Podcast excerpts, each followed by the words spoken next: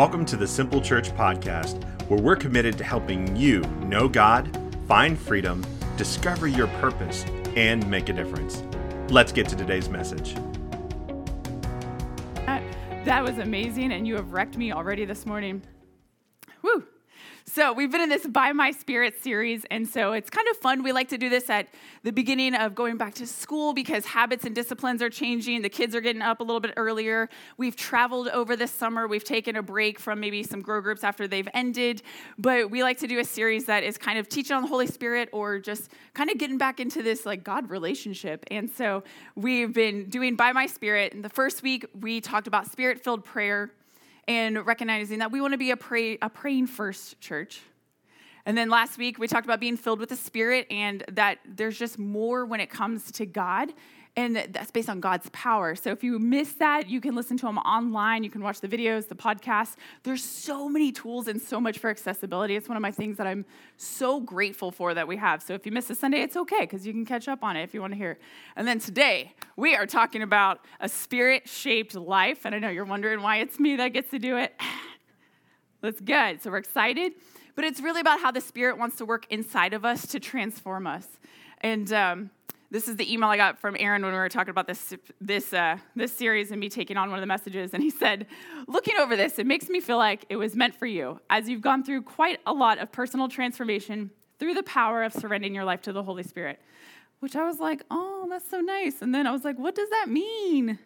And then I was like, rags the riches, y'all, because Jesus has done a great work in my life. And um, I also brought a picture to represent my spirit shaped life, me, the Holy Ghost.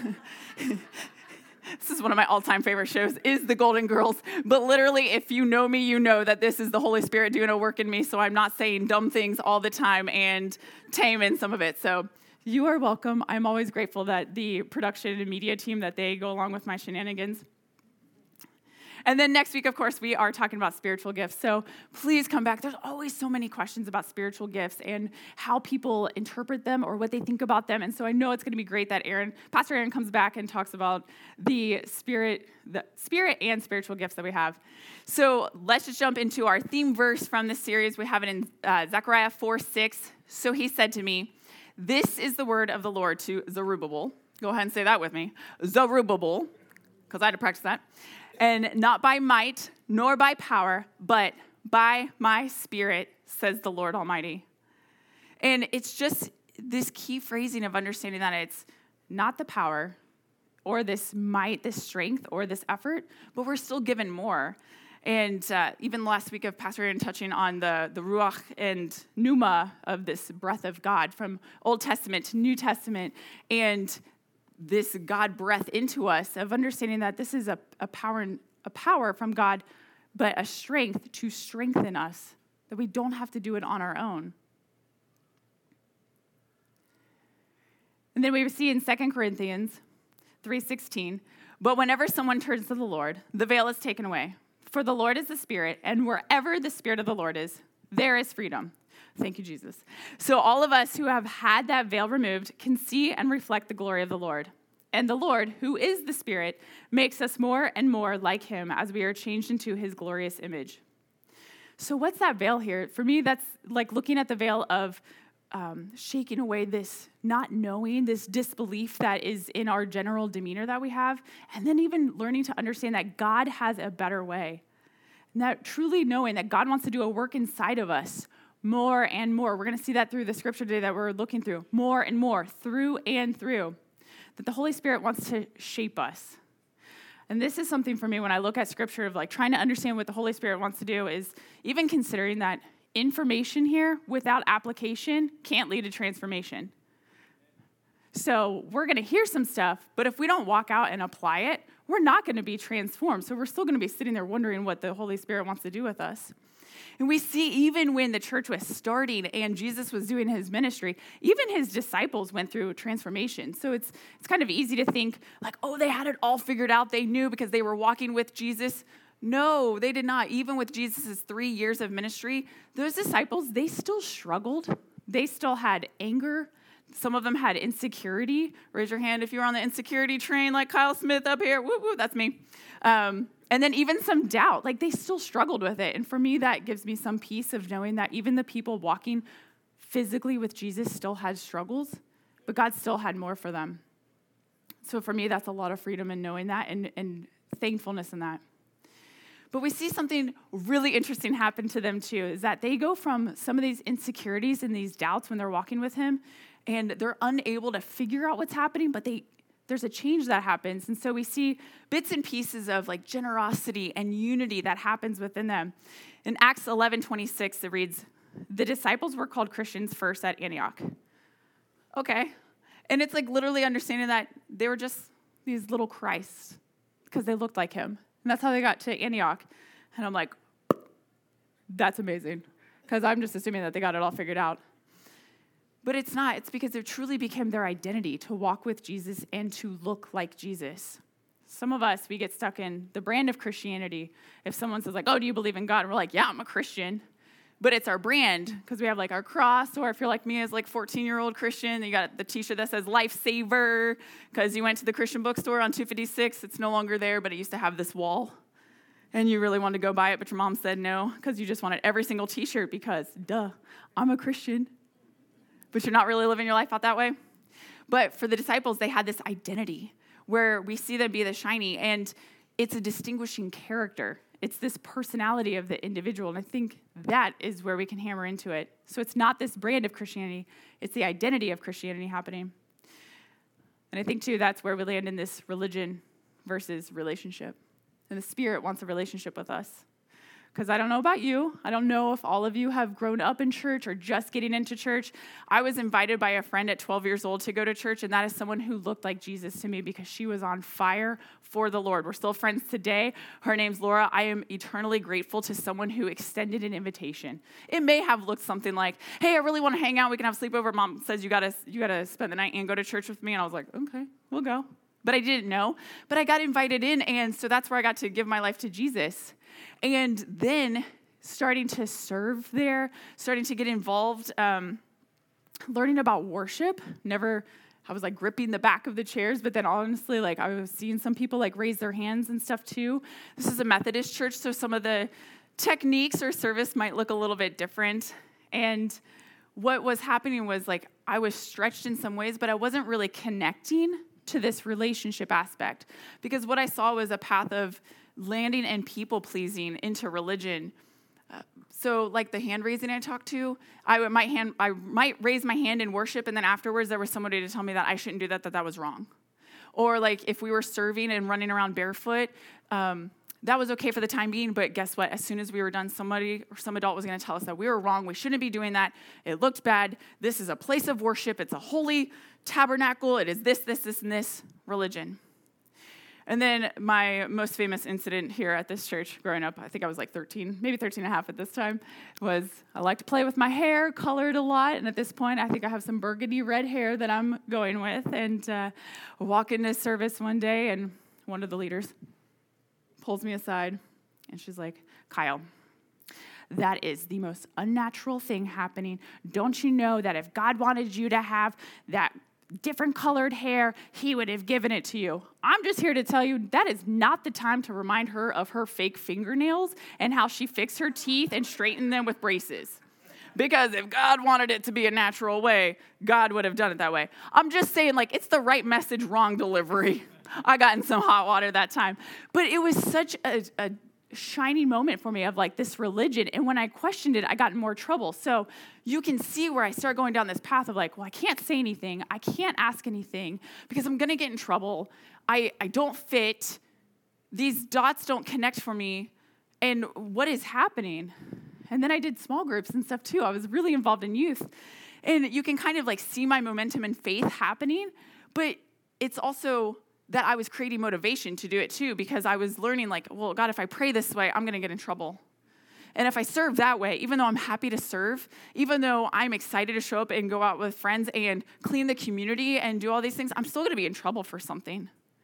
And God forbid I walk into the, the the tabernacle, this holy place, and worship of where my focus should be here. But here now I'm worried about Miss Kim. That name is in, it's ingrained in me because I was in trouble so much from her when I was younger. I hope she forgives me now for calling her out about the braces and fake nails, but like, like I said, we're good.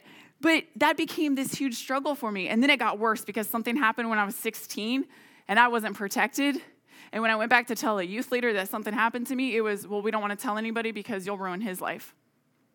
And that was devastating for me because that meant I wasn't protected. Where was God in that? And that was like a no thank you.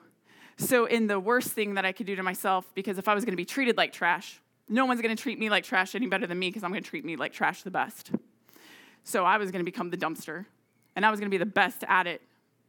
And so that's where I found myself seeing the most unloving, most judgmental people around me who weren't reaching out to care, who weren't living their lives like Jesus would, but that would sit there and be like, well, where were you? You weren't here to serve. You weren't here at Wednesday. Wait, Wednesdays are valuable evenings, but they weren't putting a focus on people being valuable. And that became a huge struggle for me. So, you know what I did? I was like, peace out. I don't want this. God, I love you, but I don't love these people. I'm not doing that. And so I put myself on an epic roller coaster. So, the dumpster fire, like that is, if I've ever aligned with a meme, a dumpster fire is literally what my life was like between 16 to 18. Academically, still performing well, still had friends, but when I say I was treating myself and my body like trash, I absolutely mean it. You can fill in the blanks there. And then Derek, I've known my husband Derek since we were 12 years old. And when we were talking about dating, he was like, hey, girl, you look good. No, he didn't say that. He never would. Uh, he won't. He's always nervous when I talk to, so I gotta like put something in somewhere. Anyways, Derek is he is on fire for Jesus and he says, Listen, I want to date you, but you're not in church and you don't have to go to my church, but I would love for whoever I'm going to date goes to a church. So I was like, Well, I can go to church, but I'm not going to that church. And he said, That's fine. He went to a different church at the time. He was at a church of God.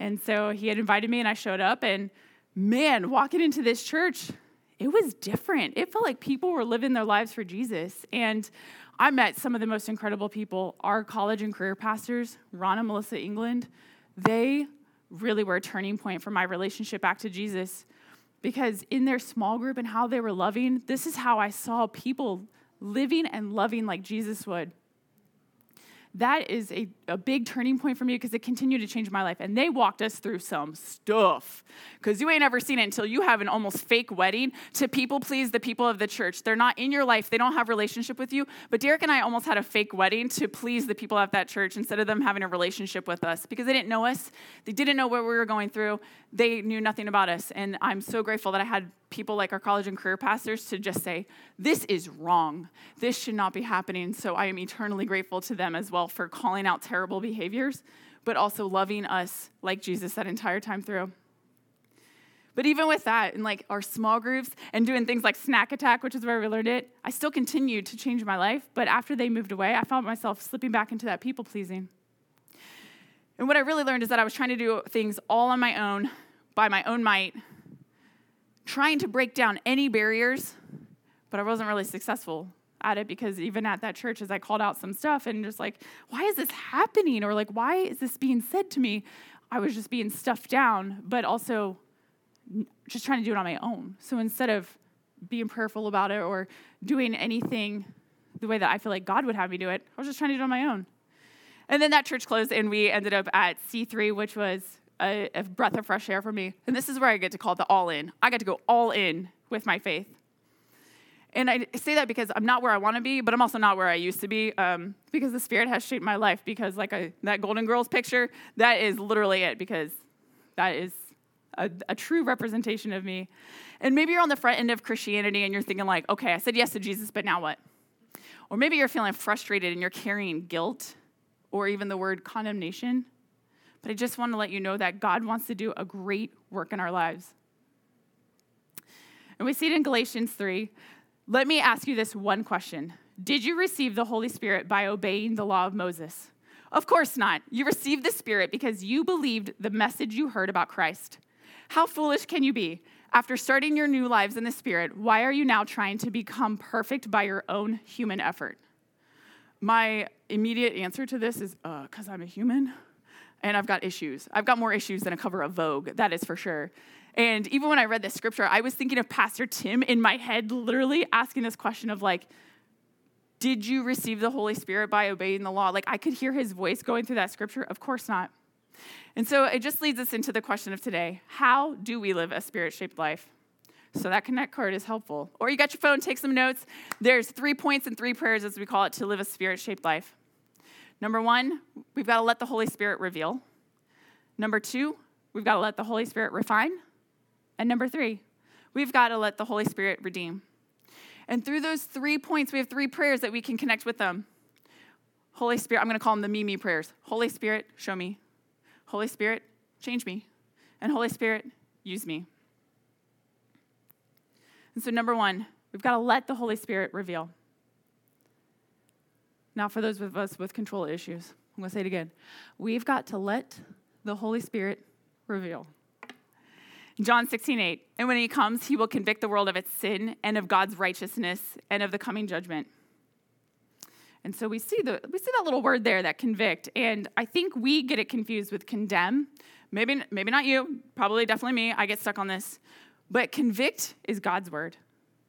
Because that's where God's going to reveal something and expose it and bring something to light. Even in Latin of understanding that convict means with victory victory over those things in our life to reveal a path to us where the Holy Spirit comes alongside of us. But we get stuck on condemnation. And I'm just here to tell you that is the enemy's word because that is a word that it says you are not good enough. There is no hope for you to change. There is nothing that's going to get better. Condemning. Ooh, and then we do something called self condemnation. So we don't even turn it outwards, we turn it inwards and we get stuck on that and we just let the devil get a hold of that. I'm never going to be good enough. Y'all, I struggled all week long. I had to text a few friends and say, I have had the most emotional day. I do not think I can do this. I do not think I am meant for this. I am not strong enough for this because that's what I got stuck in. I'm not good. I've had a past. People are going to find out about that. I know I talk about it, but they're going to know and then they're going to judge me. And I just lost all focus. So that condemnation is the enemy's word that you're not good enough, that you have no hope, and you cannot overcome it. But that's not where we have to land because we have this Holy Spirit that wants to come alongside of us.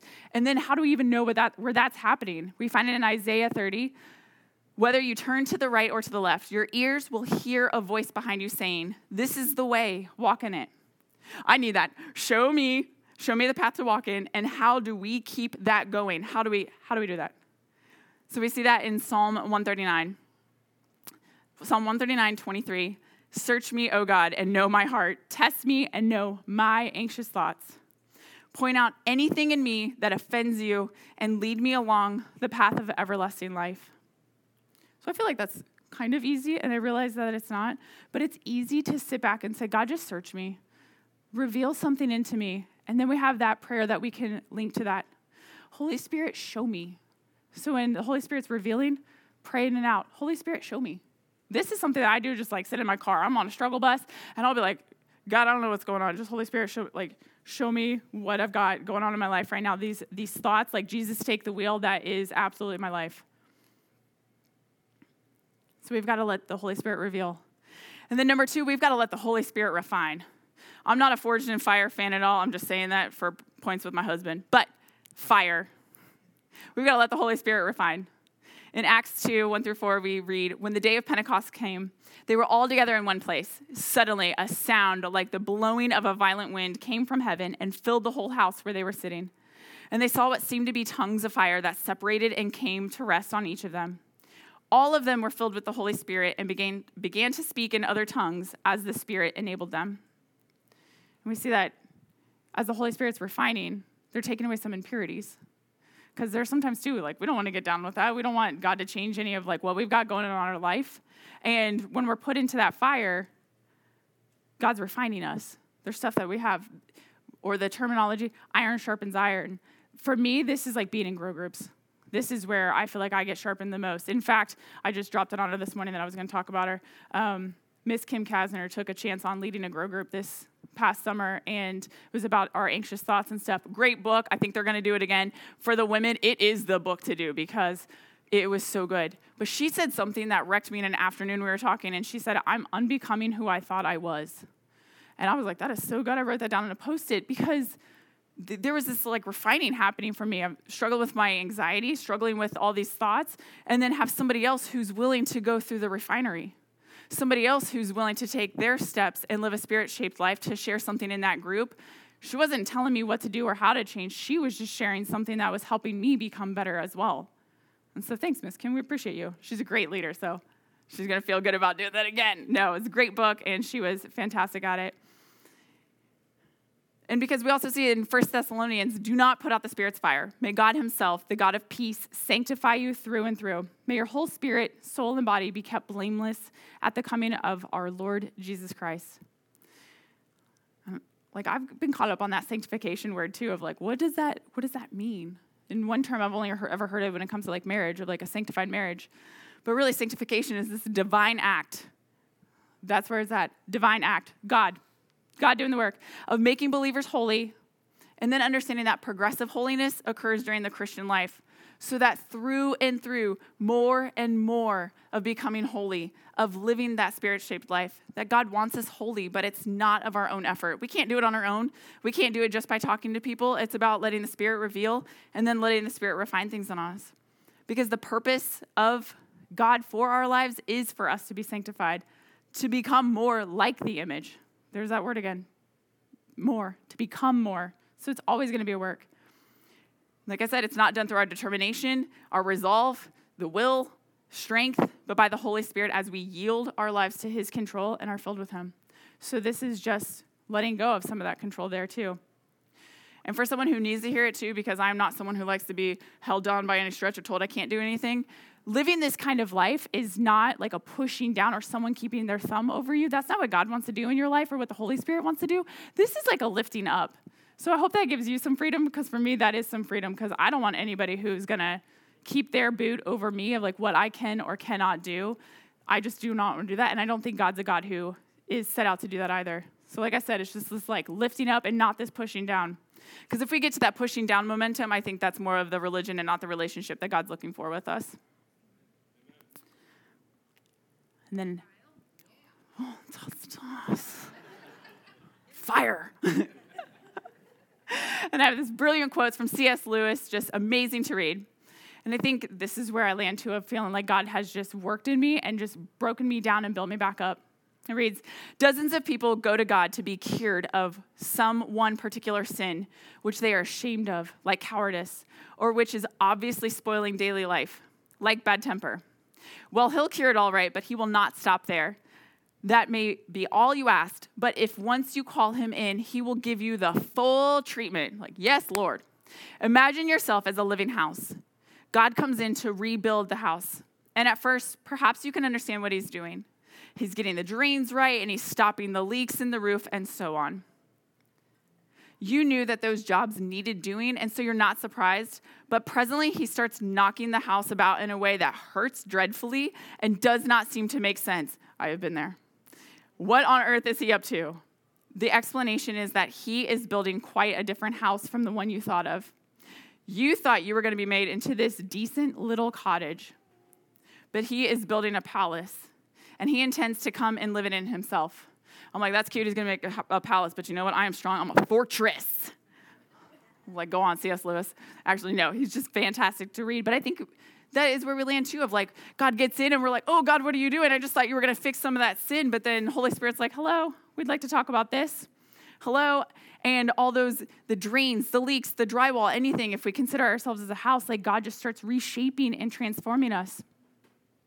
This is where I call it the stay in the process, taking your next steps. Stay in that grow group. Oh my gosh, the life change. Y'all don't even know. I'm so passionate about them because for me, this was an epic life changer. By the time I got to C3 and had this breath of fresh air, my life was so incredibly changed from being able to be in a grow group. My husband traveled six days a week at that time. I was alone with Dresden six days. I had one day alone with Derek that, that week. I was still in a grow group to have relationship and learn about Jesus, and that iron sharpens iron. And then we see it like growth track too, understanding our purpose, what we're designed for, so that way the Holy Spirit can keep shaping us. There's other things that we can do too of stepping into more prayer and seeking out daily reading. And not because you just got to do a checklist, because you don't want it to be like that religion, a relationship. Because stuff in that stuff in the bible is exciting to read about. Sometimes it is painful but it is insane the plots that people get into and these characters that are happening and you're just like how could this how could this be? It's amazing. It's fascinating. I think it's better than most of the stuff you're going to find on tv shameless plug But that's where we're going to see some change. And it has to be because God is shaping us. There's things that God wants to take away from us and He wants to do a work in us. But that's why we get the fruits of the Spirit because now we start to pour out of that. And so we get a fruit love, joy, peace, patience, kindness, generosity, faithfulness, gentleness, and self control. This is another time where I say, like, I'm not where I used to be, and I'm not exactly where I want to be, but I know I'm not going back to what I used to do because we were working on the fruits of the Spirit love, joy, peace, patience, kindness, generosity, faithfulness, gentleness, and self control. And that prayer point that we can add to this is Holy Spirit, change me.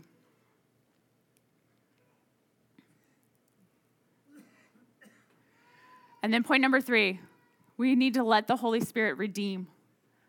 We've got to let the Holy Spirit redeem. And this is that, that excuse of, I'm too far gone. We've got to let the Holy Spirit redeem. If you haven't read about Paul in the New Testament, this dude went all in. But before he was all in for Jesus, he was all in to take Christ followers out, like taking people out of their houses, beating them, trying to imprison them. This dude, religious zealot, he was all about it. Brutal violence, the relentless persecution of the early church. And then this dude has a transformation and is able to write about most of the New Testament. It is chaotic to me to even think about that because we think ourselves we're too far gone. This dude was a Pharisee. And on his way from Jerusalem to Damascus, he plans on throwing more into prison. In fact, he's asking permission to do it. So this guy is just on, on a path to do it.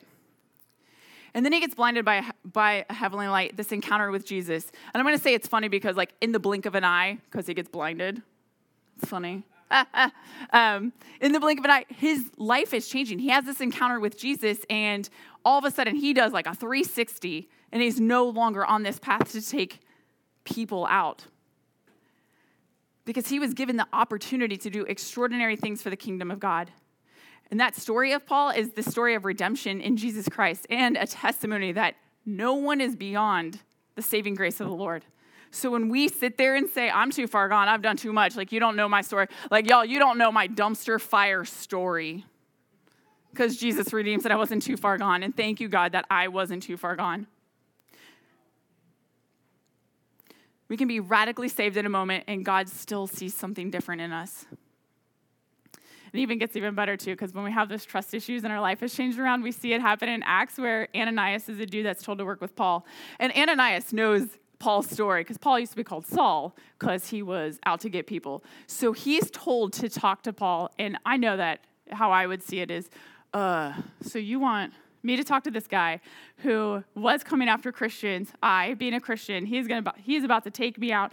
I would be a little hesitant, nervous to do this. And you're trying to like be obedient to what God has for you. And the Lord says to Ananias, Go. This man is my chosen instrument to proclaim my name to the Gentiles and their kings and to the people of Israel. Israel. Like I said, he's going to be hesitant because he knew this reputation of Saul, who is now Paul. And this is like looking at it, it's like what it's like understanding that whatever the enemy meant for evil, that God has flipped for good. Because I don't think if we really focus on if Paul was this perfect person, because the only person that's going to be perfect is Jesus. So, like, just get that right on out of there. We're always going to be imperfect people seeking to serve a perfect God. So, if you feel like you were too far gone, that's wrong. You don't even have to worry about that. But we wouldn't even bother reading anything out of the New Testament and understanding Paul's letters because if Paul had been most perfect next to Jesus, how would we even feel like we could follow along? But this dude says, I am the worst of them, and God still redeems.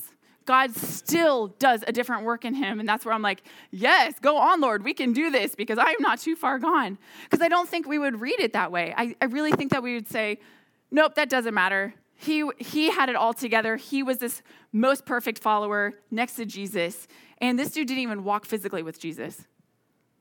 But God can still redeem it, can still redeem him. That story of Paul is still a story that can be told today. Because we will look at people and say, well, they're not worthy in our eyes. They're not worthy of a second chance. But yet God still grants mercy. And the truth is is that every person matters to God. From the good and decent people, even our average people, or though that we have deemed the most wicked or degenerate or evil, God still has something for them and has still, still wants to grant them mercy. And then we can also learn something else from Paul, too, is that we can still work to be a humble, powerful witness for Jesus. And so that point, that, that prayer that we can attach with this, too, is that Holy Spirit, use me. So, all of that to, to know, and the Lord, who is the Spirit, makes us more and more like Him as we are changed into His glorious image. It's just like a wheel, more and more. We're not always going to get it right. We're going to keep changing, growing. Then we're going to go through something, we're going to keep changing and growing because we're going to be made more and more into His glorious image.